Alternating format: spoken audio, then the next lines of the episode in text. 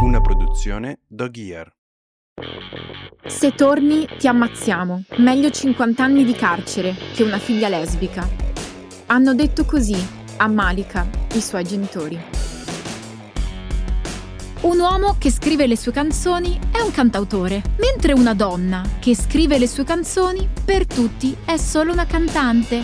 Perché? Perché una bambina che gioca a calcio è un maschiaccio e un bambino che gioca con le bambole è una femminuccia?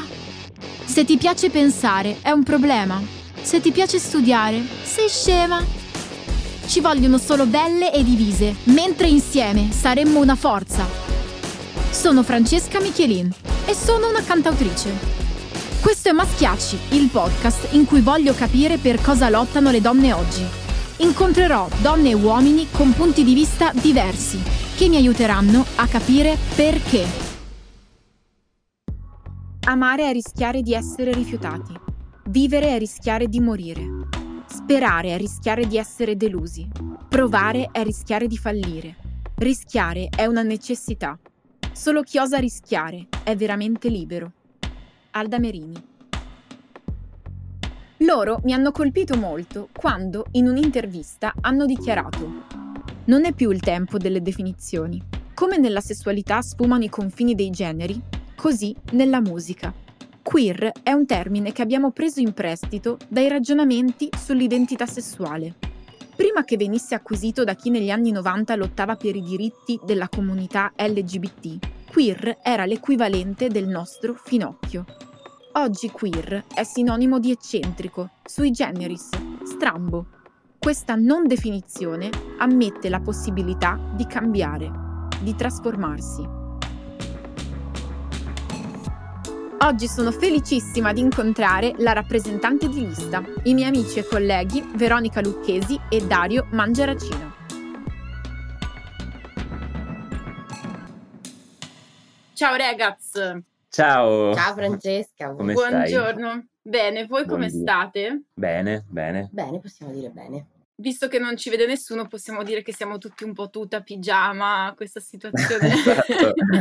sì, molto, sì, sì. molto familiare. Allora, inizio sempre, sempre proprio il podcast con una domanda e quindi la faccio subito anche a voi. Per cosa lottano le donne oggi? Mm, allora, io personalmente, e credo di non essere la sola, lotto per arrivare, per riuscire a non dover lottare più. Mi piace pensare che la mia lotta quotidiana con me stessa e con gli altri eh, sia per i temi dell'ecologia, per un senso di giustizia che ho molto profondo e per la necessità di eh, essere in pace. Cioè vorrei lottare per il pacifismo come se fossi una guerriera di Miyazaki. Una principessa Mononoke. Sì. Esatto, un Nausicaa. Mi piacerebbe mh, svegliarmi la mattina e non avere questo senso di battaglia, di noi contro voi, me contro te, noi contro te. E mi piacerebbe che ci fosse insomma questo tipo di mh, libertà e, e pace, sì, pace mi piace. Sì, e mi piace questa cosa di eh, lottare per non dover lottare più. E visto che hai citato Miyazaki, eh, abbiamo già capito che abbiamo una cosa in comune, cioè l'amore per Miyazaki, voglio proprio mh, capire quali sono le cose che abbiamo in comune.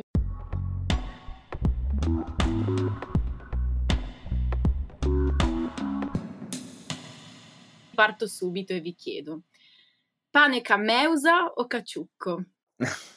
Caciucco. Pane cameusa. No, in realtà pane cameusa non, non lo mangio più, ma l'ho mangiato tantissimo perché sono diventato vegetariano, però se avessi potuto scegliere avrei scelto pane cameusa. Ah certo, nel senso anch'io sono vegetariana, però quindi, direi che... quindi potremmo certo. rispondere con pane e panelle, diciamo pane... così. Ma, ma così posso risolviamo. Dire che è uno dei miei piatti preferiti, pane e panelle. Ogni volta che arrivo a Palermo la prima cosa che faccio è mangiare pane e panelle, quindi perfetto, ma che è pure il... vegan, siamo a posto. Il, il limone glielo metti nel, nel pane e panelle? Sì. Ok, va bene. Ottimo. A scuola, secchione o secchiona o paraculo e paracula?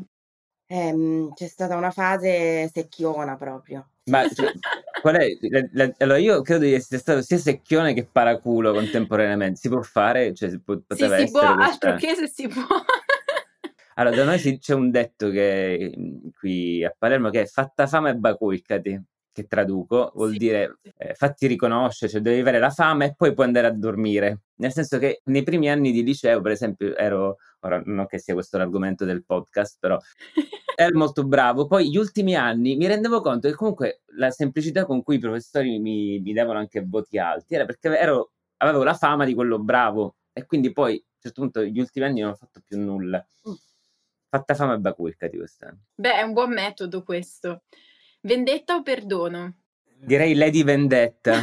Rispondo a Lady Vendetta, che è un film bellissimo, io ve lo consiglio. Sì, ma infatti, cioè, io eh, ovviamente dopo che ti ho detto il pacifismo dovrei dire perdono. E invece... Però anche la vendetta, cazzo, sì, sì, questo momento di, di crudeltà. Sì, anch'io devo dire sono abbastanza vendicativa.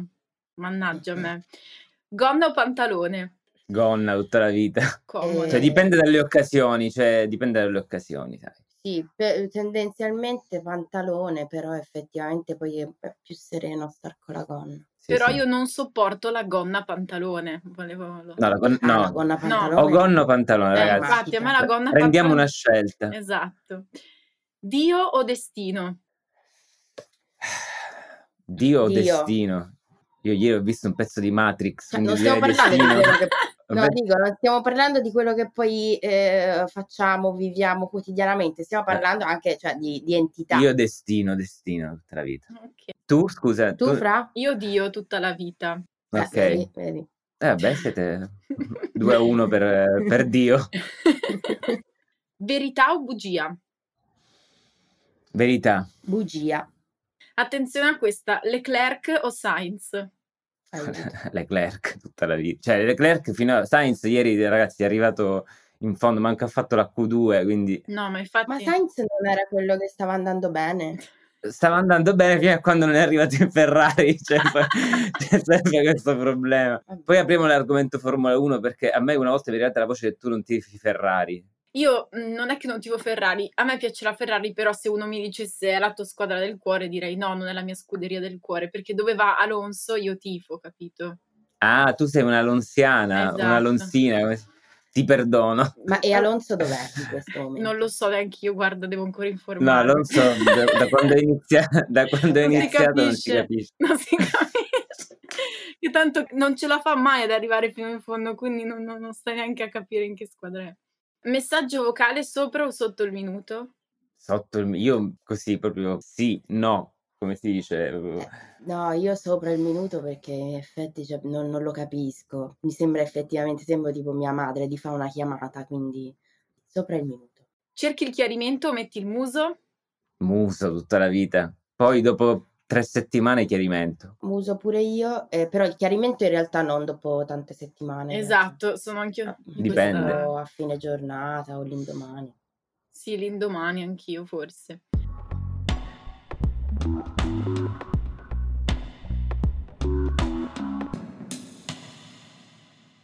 Una volta ho sentito questa frase, secondo me illuminante, ovvero che la sessualità non è una scelta e non si muove nella sfera di ciò che sono, ma di ciò che sento.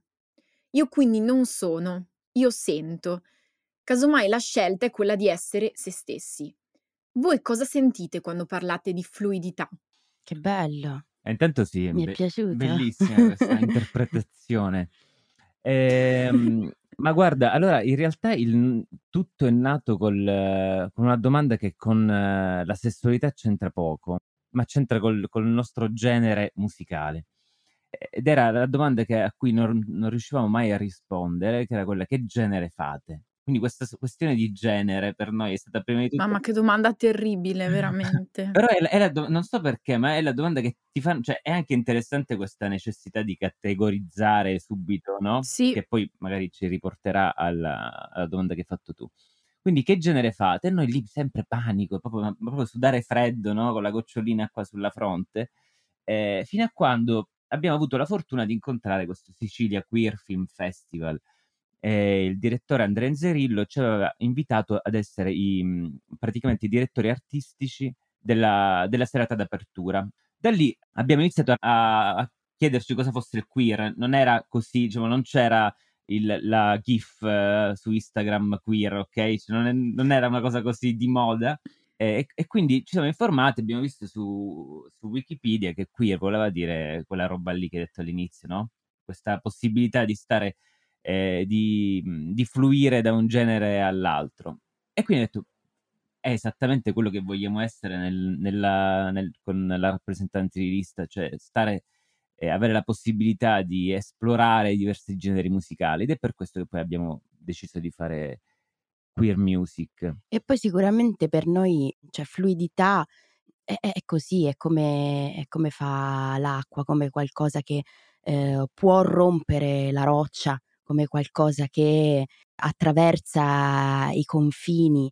Io credo che, che quello che si sente non arriva mai in una società come la nostra da un grandissimo momento di riflessione, almeno per me non è successo, ma ci sono state delle situazioni che io ho vissuto che mi hanno posto davanti a degli interrogativi, che se vuoi erano eh, nel, nel tipo di domanda che mi veniva fatta eh, anche un po' limitante, e io avevo voglia invece di essere eh, più libera, di sentirmi anche meno, meno giudicata, no?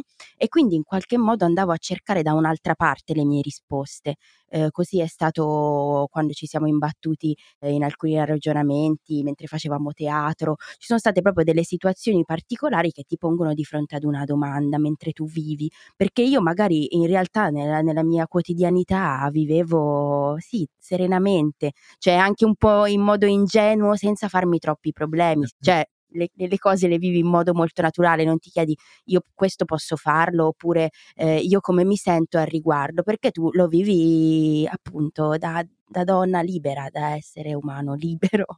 Certo. Sì, mi piace questo ragionamento, è come se questa fluidità in qualche modo è anche un modo che abbiamo noi in questo periodo di verbalizzare qualcosa che poi naturalmente... Esatto, naturalmente c'è, si esprime. Cioè, perché poi sì, è quella sì. la difficoltà, la difficoltà è quella di fare dei ragionamenti su qualcosa che, come dici tu, non deve essere, ma deve essere sentita, eh, qualcosa che comunque è in atto nel, nelle vite di ciascuno di noi. Nel momento in cui andiamo a verbalizzarla, creiamo questi significati. Sono anche molto felice di parlare di questi argomenti con dei musicisti, perché ehm, effettivamente questa cosa di chiedere costantemente ma che genere fai, che parte che mi sembra una domanda super anni novanta, cioè non lo so, esatto. Boh, esatto. È una cosa di un retro incredibile, ma ti mette proprio in difficoltà, è vero, proprio lì inizi a farti delle domande, a ragionare su di te, a concepirti in un modo, e tu dici vabbè ma io sono così fluidamente me, me stesso, me stessa. È bellissimo, perché ogni volta che io penso a fluidità ho proprio l'immagine del fiume vicino a dove sono nata, che è il fiume Brenta. Ed effettivamente è interessante, perché io dico faccio musica istintivamente, cioè faccio quello che, che mi sento di fare, quello che scrivo, non è che penso devo fare un pezzo così, poi è chiaro che dopo i pezzi eh, si, si aggiustano, sì, si chiaro. Sistemano, quella è la parte anche un po' più artigianale, anche non so, anche più legata alla disciplina magari. La parte poi della finalizzazione è anche legata poi al, al momento di chiusura, cioè del, eh, parlavamo qualche giorno fa con una regista, Emma eh, Dante, il momento di laboratorio di scrittura è sempre quello più vivo, quello più aperto, quello più eh, dove le possibilità sono tantissime, poi lo definisci il brano, è chiaro che come dicevi tu eh, si chiude, si... diventa rotondo. E invece quando proprio avete eh, sentito il bisogno di dire di essere fluidi, tuttora e in passato, cioè che reazioni avete visto nelle persone che vi hanno fatto la domanda? Allora, intanto le reazioni sono sempre positive, tranne qualcuno che poi può lamentare il fatto che eh, n- non ci sia, come dire, un, un, um, un'aderenza um, semantica tra la questione di fluidità di genere sessuale è la questione di fluidità di genere musicale, cioè questo è chiaro che la nostra è una forzatura poetica, non infatti, so come dire. Cioè, quello che mi piacerebbe ehm, sottolineare, eh, e anche questo è un contesto eh, giusto per farlo, è che comunque noi non, non siamo attivisti tout court, ok? Cioè nel senso, noi, noi certo. siamo artisti, siamo musicisti, eh, attori quando, quando dobbiamo fare gli spettacoli. Eh, quello che tentiamo di fare è di tradurre sempre in un linguaggio fantastico quello che viviamo, eh, quindi non è che noi vogliamo travisare quelli che sono poi no, no, eh, certo. i temi che un attivista porterebbe in un certo modo, però cerchiamo di mh, portarli a nostro modo, sì. all'attenzione de- del nostro pubblico. Cioè, mi ricordo per esempio sì, quando esatto. eh, durante l'ultimo tour Eh, abbiamo abbracciato la, la lotta che stava facendo Mediterranea, che è una nave sì. diciamo, che salva i migranti proprio nel, nel nostro mare, e ho anche Sea-Watch, Sea-Watch era sì. che ci aveva mandato le magliette. A me eh, piaceva pensare, prima di pensare al fatto che in Italia dovessero esserci porti aperti, era quel momento lì, mi piaceva ragionare sul fatto che noi dovessimo essere dei porti aperti nei confronti delle persone, della vita, eh, del, degli altri, dell'altro, inteso anche in maniera appunto che non è soltanto il, il migrante, è l'altro in, gen- in certo. generale. Eh, e quindi questo è un po' il nostro modo di appro- rileggere, approcciare anche i sì. temi politici, e finora siamo sempre stati abbastanza... Cioè, per tornare alla tua domanda, le reazioni delle, della gente, è abbastanza chiaro qual è il nostro, il nostro modo di, di fare musica e di fare musica in qualche modo politico. Anche questa cosa che voi giustamente dite, non siamo degli attivisti da quel punto di vista, però credo che dal momento che un, un artista dà spazio e dà proprio voce letteralmente anche a certi messaggi, in qualche modo... Cioè non sta facendo musica solo per se stesso, ma sta facendo musica comunque per tante persone che possono anche riconoscersi. E credo che sia anche molto bello proprio il, il messaggio ehm, che avete dato a Sanremo, proprio sul palco, per come anche vi siete posti. Eh, credo che, che sia molto importante, perché io in questo podcast ritorno molto spesso a parlare del concetto di rappresentanza, ovvero... che una, una piccola bambina, un bambino che vede Sanremo, come quando io lo guardavo da piccola, quando avevo sei sette anni, possa riconoscersi, possa dire io voglio essere così da grande, voglio anche esprimermi così. Cioè secondo me questa cosa è molto bella. Però sì, è, è assolutamente vera questa roba che dici, cioè la, la possibilità di rappresentare o di vedersi rappresentati anche, mm-hmm. sì. anche perché poi l'identità si fonda su quella roba lì. L'identità di un, uh, un, un adolescente, certo. di un bambino di oggi si fonda sulla possibilità di vedere, no, vero, delle, mh, delle possibilità. De, delle possibilità. Sì, sì. E poi cioè, esatto. è interessante perché uno eh, è un discorso articolato, perché dici, allora se io vado a rappresentare eh, molto probabilmente quindi sto... Uh, fingendo, non sono esattamente trasparente, e invece la rappresentazione io credo che sia un, la finzione più, più vera eh, e più sincera che si possa fare, cioè nel senso che io, partendo dal fatto che mi sento una sorta di responsabilità quando salto sul pa- salgo sul palcoscenico, salti mi piace, quando però. salto sul palcoscenico e anche salti effettivamente, effettivamente eh? salto. In fin dei conti, quando tu parli di determinati argomenti, non è detto che effettivamente tu riesca a seguire in modo didascalico quegli stessi eh, obiettivi che ti poni o, o che racconti come strade giuste da seguire. Cioè, nel senso, anche tu sei in una sorta di laboratorio, no, stai questo. cercando di sperimentare anche sì. su di te quello che poi canti e racconti, certo. no? E quindi la rappresentazione in realtà serve anche a te. Infatti, sì, ma questo è il bello. Questo, insomma. E, e vorrei proprio parlare anche di un altro aspetto che riguarda appunto la mascolinità tossica. Allora, sappiamo che c'è questa rappresentazione, proprio perché stiamo parlando di rappresentazione, oltre che di rappresentante, no, che battuta terribile. Ehm, allora, sappiamo che c'è stata per, per decenni questa rappresentazione dell'uomo nel mondo della musica, del cinema, di, di un certo tipo.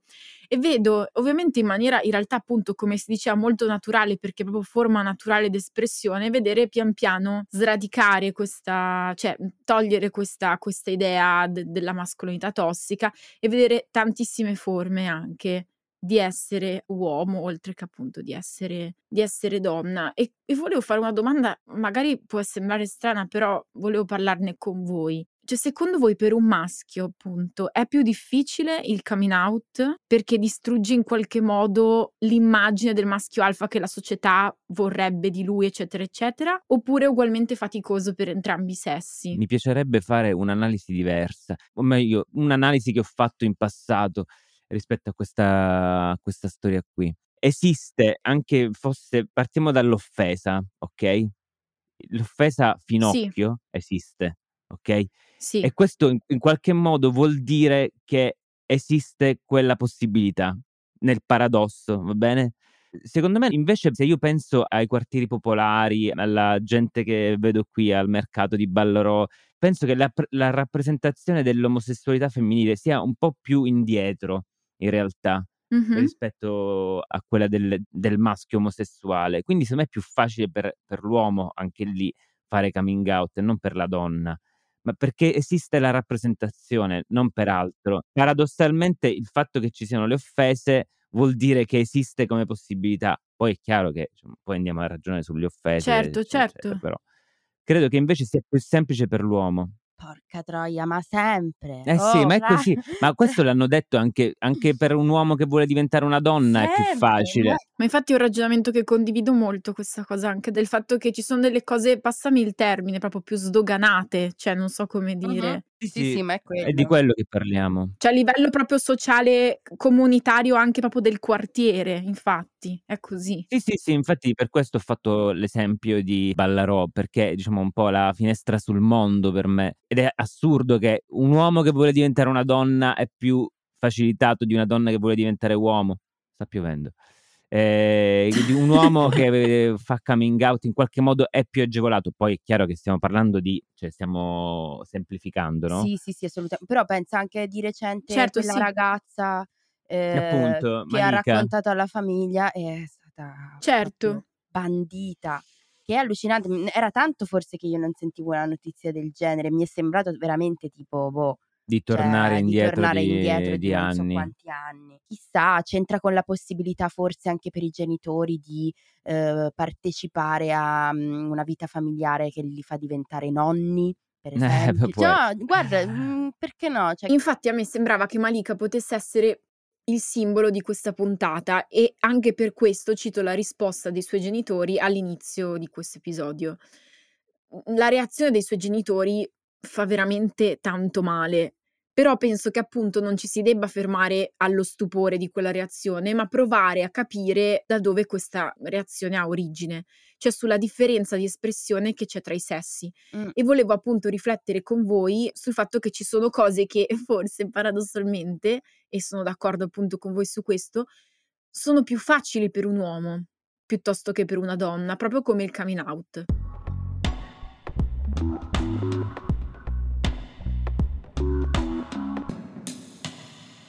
Adesso ho pensato di fare con voi un gioco.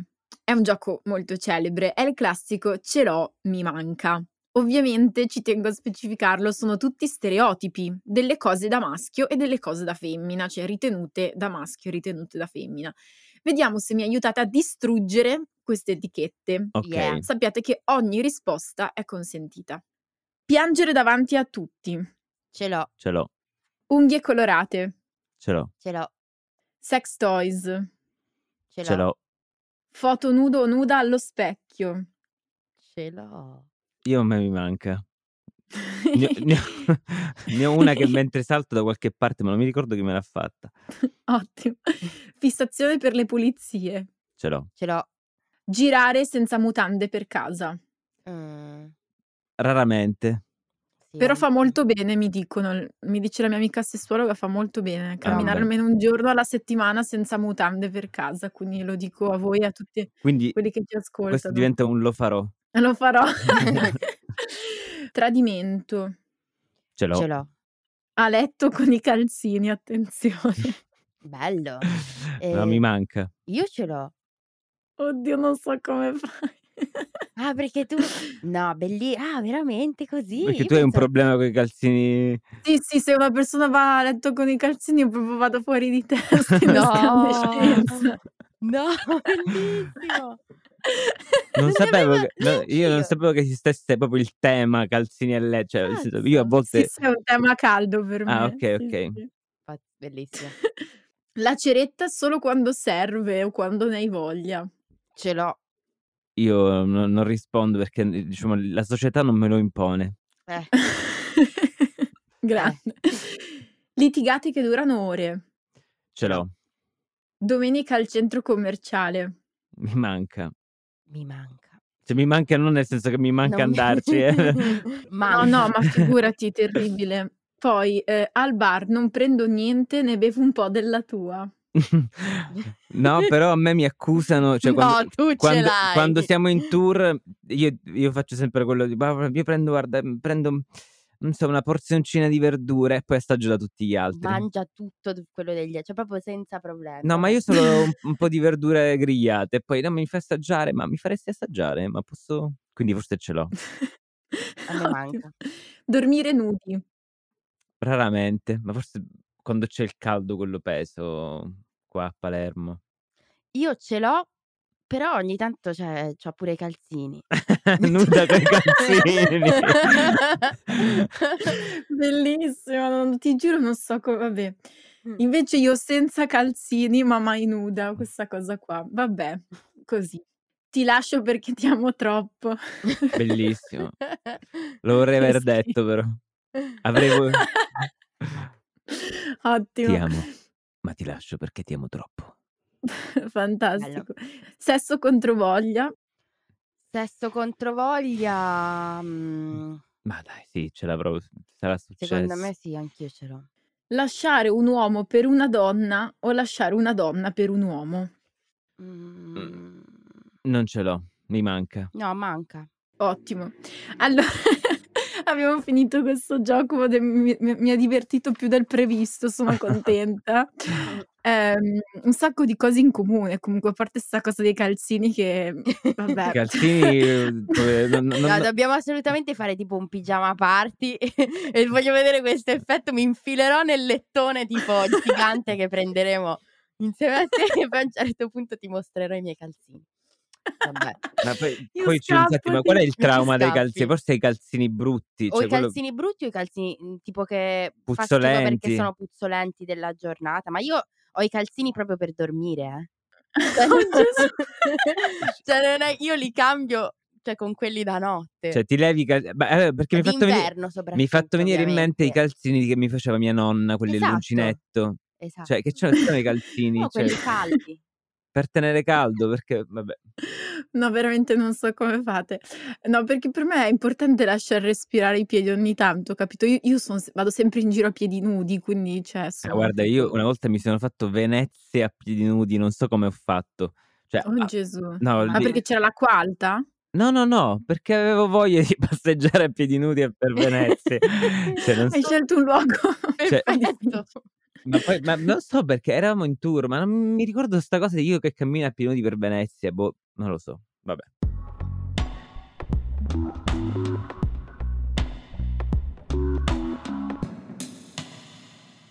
Voglio salutarvi con un'ultima domanda, eh, abbastanza intensa, come vuole la tradizione del, del podcast. Eh, abbiamo parlato appunto del fatto che anche gli uomini hanno bisogno di lottare per se stessi e l'uomo che prova emozioni l'esterna, le sente e sta lottando. Quindi vi chiedo a entrambi in questo caso, per cosa non vorreste più lottare? Io non vorrei più lottare, ma per un sacco di cose. È un po' il discorso che faceva Veronica all'inizio, no? L'idea di smettere di lottare. Io non vorrei più lottare. Io devo, devo però spezzare una, una lancia a favore della lotta. No, a favore della mia vita, nel senso è una vita in cui sto, cioè, sì. In cui effettivamente mi sono preso tante libertà e devo dire che, per esempio, anche l'idea di essere fragili, di... cioè me lo sono sempre potuto permettere, cioè questo, non so, sarà che ho... sono stato fortunato, ho, a un certo punto ho imposto con forza la mia fragilità, che sembra un po' un ossimoro però, ma penso che, per esempio, io sono, cioè a me piace tantissimo, per esempio, essere stravagante, cioè quella che... Fino a qualche anno fa si parlava di stravaganza, no? Nel vestire. Come ti vesti stravagante. Ah, ma com'è stravagante questo ragazzo. Cioè, è eccentrico. Questa, allora, io sono per il mio essere eccentrico. E a volte, per esempio, sì, questo lo devo ammettere, quando esco, visto che abbiamo parlato del, del quartiere dove vivo, quando esco a Ballarò un po' evito, diciamo, di, di esagerare con la stravaganza, perché comunque evito che, che ci siano discussioni, ma penso anche tipo veramente tipo a un, a un cappotto, eh, non è che sto dicendo che sì. vorrei uscire con uh, le zeppe di otto centimetri, però magari evito. Evita. E invece non devi evitare. No, mi, ca- mi, no, mi, capita, di, mi capita di pensare. Ma perché eviti? C'hai tipo le giornate sane, gli, le zeppe quelle... Vabbè, ma sto dicendo, a volte mi capita di dire non ho voglia ed evito, cioè. Ah, ok, ok. Cioè, dici, non ho vorresti... voglia di, perché comunque sai quella situazione in cui ti prepari, cioè ti prepari alla discussione. Cioè, questa è una cosa che a Palermo succede sempre, no? Perché quando pensi tipo che succederà qualcosa per strada e tu già hai in mente come reagirai. Non so se ti è mai capitata questa, questa sì. cosa, Francesca. Dici, certo. vabbè, allora, se succede questo io rispondo così. Che comunque è una fatica, cioè nel senso è, cioè, appunto è un pensiero, dici perché devo fare sta, questa faticata di... punto. Quindi onde evitare... Eh, Evito. Questo, eviti, ok. Io vorrei smettere di lottare contro i difetti, cioè, ora mi spiego meglio. Vorrei che non fosse più la lotta a difendere i propri... non ci fosse più la lotta per difendere i propri difetti. Io odio la parola difetti, non mi piace, quindi nel senso io vorrei che eh, non esistesse più questo termine. E cioè di non dover pensare che i tuoi difetti sono difetti? I miei difetti sono difetti. Cioè nel senso i difetti, non, a meno che veramente non siano oh, delle problematiche che ti impediscono di muoverti come vorresti, pensare come vorresti, avere delle possibilità effettive nel corpo che ti permettano appunto di eh, esprimerti di come, t- e di vivere serenamente. E, e anche lì però non sono, eh, cioè non sono difetti, sono magari una patologia, cioè, patologie, cioè... sono appunto... Uh, cose di questo ordine. Eh, pensare di dover difendere appunto questa parola che a me non piace. Tipo tu che difetti hai, vero? No, io non ho difetti, ah, io okay. ho le, mh, possiamo chiamarli in modo di, mh, diverso, sono dettagli, sono Particol- differenze, peculiarità. peculiarità, peculiarità, differenze eh, rispetto a come magari tu hai eh, un neo in un punto, io ce l'ho in un altro, tu hai gli, gli occhi azzurri, io ce li ho marroni, verdi, eh, ma per esempio, però sole. Anche lì come si fa ad eliminare questo questa idea che, che siano difetti? No, perché per esempio c'è, c'è questa eh, narrazione, no? Anche per esempio sui social, eh, tipo non vergogniamoci più dei nostri difetti, o, tipo l'acne. Cioè, io non credo che siano eh, difetti di fabbrica. Cioè nel senso non sei nato male. Certo, è sbagliato eh, chiamarli difetti. Sì, no, non mi, dire non, mi non vergogniamoci dei nostri difetti è proprio delle no, della nostra unicità, mm, perché è quello che poi cioè non ma sono infatti, i difetti, sono eh, le cose che potremmo ci rendono proporre uniche. Di sostituire non vergogniamoci delle nostre peculiarità o delle nostre, dei nostri dettagli, cioè o anche semplicemente mm-hmm. non vergogniamoci e basta. Infatti, sì, esatto, sì. esatto. Sì, yeah. sì, comunque è un, veramente un territorio difficile. Eh, però alla fine sono venuti fuori dei discorsi super interessanti nonostante la domenica mattina i pochi zuccheri in corpo, quindi esatto. grazie grazie, a te, grazie grazie infinite.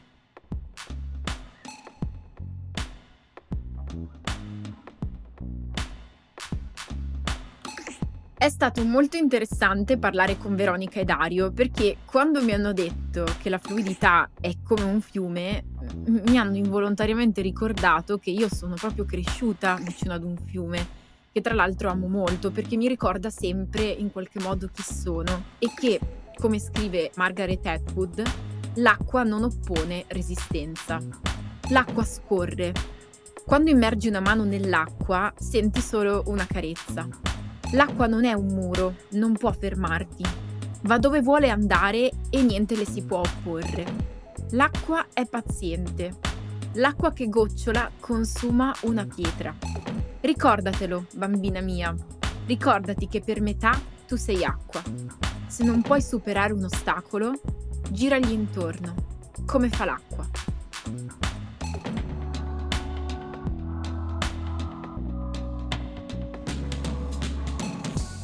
Maschiacci è un podcast scritto da me, Francesca Michielin, con la collaborazione di Giovanna Donini ed Andrea Midena. La produzione è di Dog-Ear. di Marta Donà e Carlo Lenotti. Il coordinamento è di Giovanni Berbellini e Marta Sala. La sonorizzazione è di Giovanni Vallotti. La copertina è di Andrea Lodetti e Luca Filippi. Il management è la Tarma. La promozione digitale Comunicarlo.